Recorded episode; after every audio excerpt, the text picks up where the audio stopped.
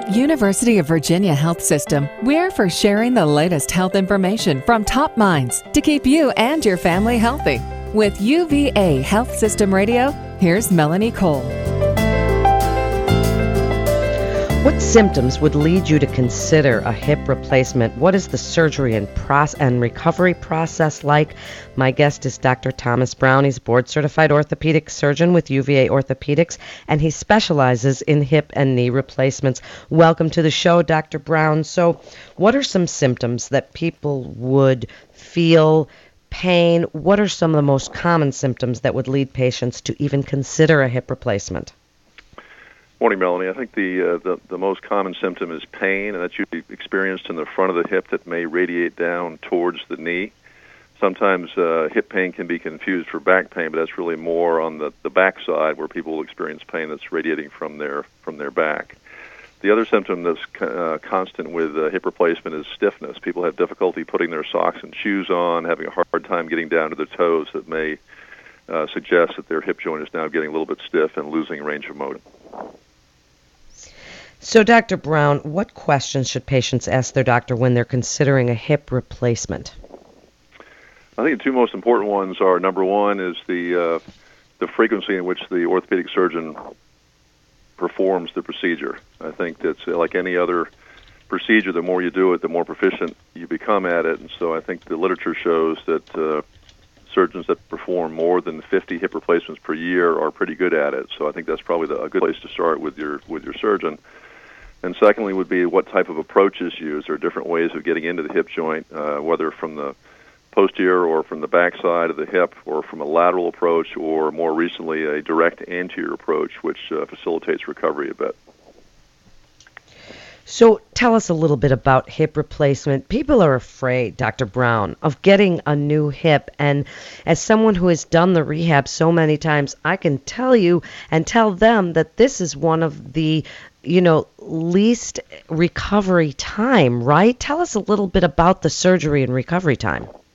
Yeah, I think uh, obviously it's a big operation and people are understandably uh, anxious about it, but it's probably one of the most successful operations performed to alleviate pain and restore function. That's what I'm saying. And I think one of the, probably one of the biggest regrets patients have is waiting before they had their surgery after they actually decide to uh, proceed. But again, it's very uh, the recovery is uh, fairly quick. Uh, we try to get people up out of bed on the day of surgery to do some walking, and normally you should you're able to put full weight on your on your new hip right away. And the stay in the hospital can be as short as overnight uh, to two to three days, depending on the circumstances and what type of condition people are in before the surgery.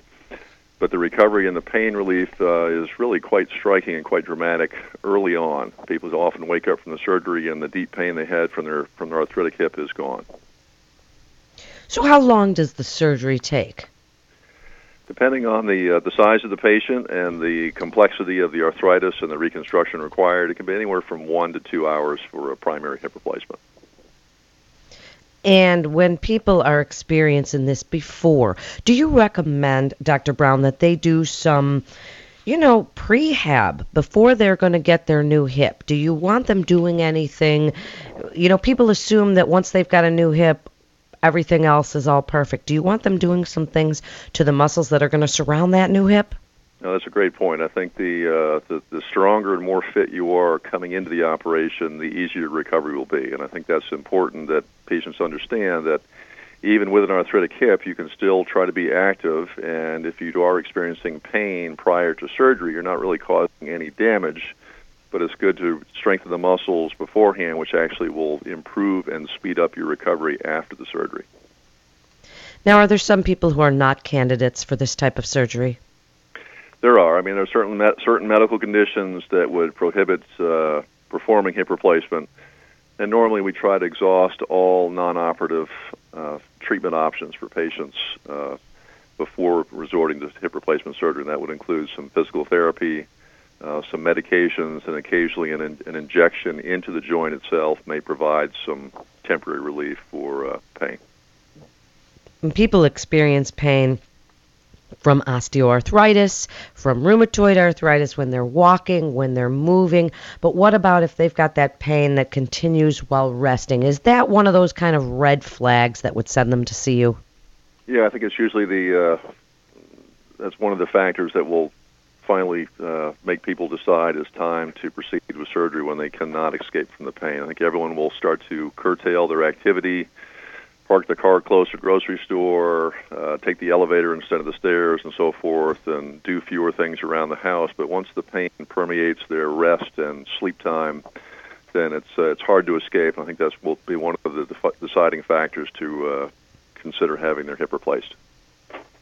Dr. Brown, what about weight loss? Do you encourage weight loss before this surgery or even afterward? Is the is somebody's weight a factor in whether their hip gets degraded or not?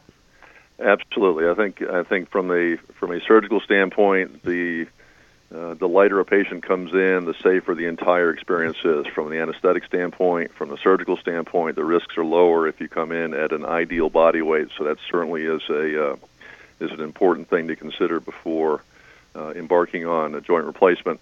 From a uh, standpoint of trying to avoid or postpone surgery, certainly the, the lighter you are, the more stress you place on your hip joint. Just walking down the street, uh, your hip is experiencing four to five times your body weight with every step you take, especially when you're going up or down stairs. So, if even even a modest weight loss of five or ten pounds will have a big impact on the amount of force that the arthritic hip joint experiences, and that sometimes can make a difference in allowing people to put up with it for a longer period of time. How long do the hip replacement do? Are they a lifetime thing? They last, and when can people sort of resume that you know normal activity, walking? What should they be doing? Well, the durability of the replacements is getting better all the time. I think uh, historically it was 10 to 15 years, but we have uh, really very uh, very good techniques of fixing the prosthesis to the bone, which involves uh, biologic fixation, where the bone actually grows into the metal and becomes a part of you, and that's a very durable. And also the bearing surfaces, and that's what what rubs upon uh, what surface rub together. And we normally use uh, either uh, a metal or a ceramic ball with a hard plastic or polyethylene liner and there's every indication that these may last for two or three decades. As far as the uh, when you can resume activities, I think it depends on on the type of approach that's used for the surgery. Uh, it, for certain techniques, it requires a, a, short period of time where you are avoiding certain motions to allow the uh, the surgical uh, approach to to uh, heal itself back up. Other approaches require a little bit sooner uh, uh, return to activity with fewer restrictions, but within three months' time, people are back to doing most activities. And Dr. Brown, tell the listeners why they should come to UVA for a hip replacement. Well, as I mentioned before, I think uh, experience and, uh, and numbers are important, and uh, I have uh, two other highly qualified uh, fellowship trained joint replacement surgeons that work with me. We perform over 1,200 joint replacements annually here at the university. Uh, we're one of the few centers in this area that is certified by the JCAHO certification agency for joint replacement. And we also tackle many of the uh, problems that occur uh, referred in from around the state for uh, for revision surgery. So we're very comfortable dealing with almost any any issue that arises, and we have a great staff and I feel that we can give patients a very good opportunity to uh, resume normal activity and uh, alleviate their pain.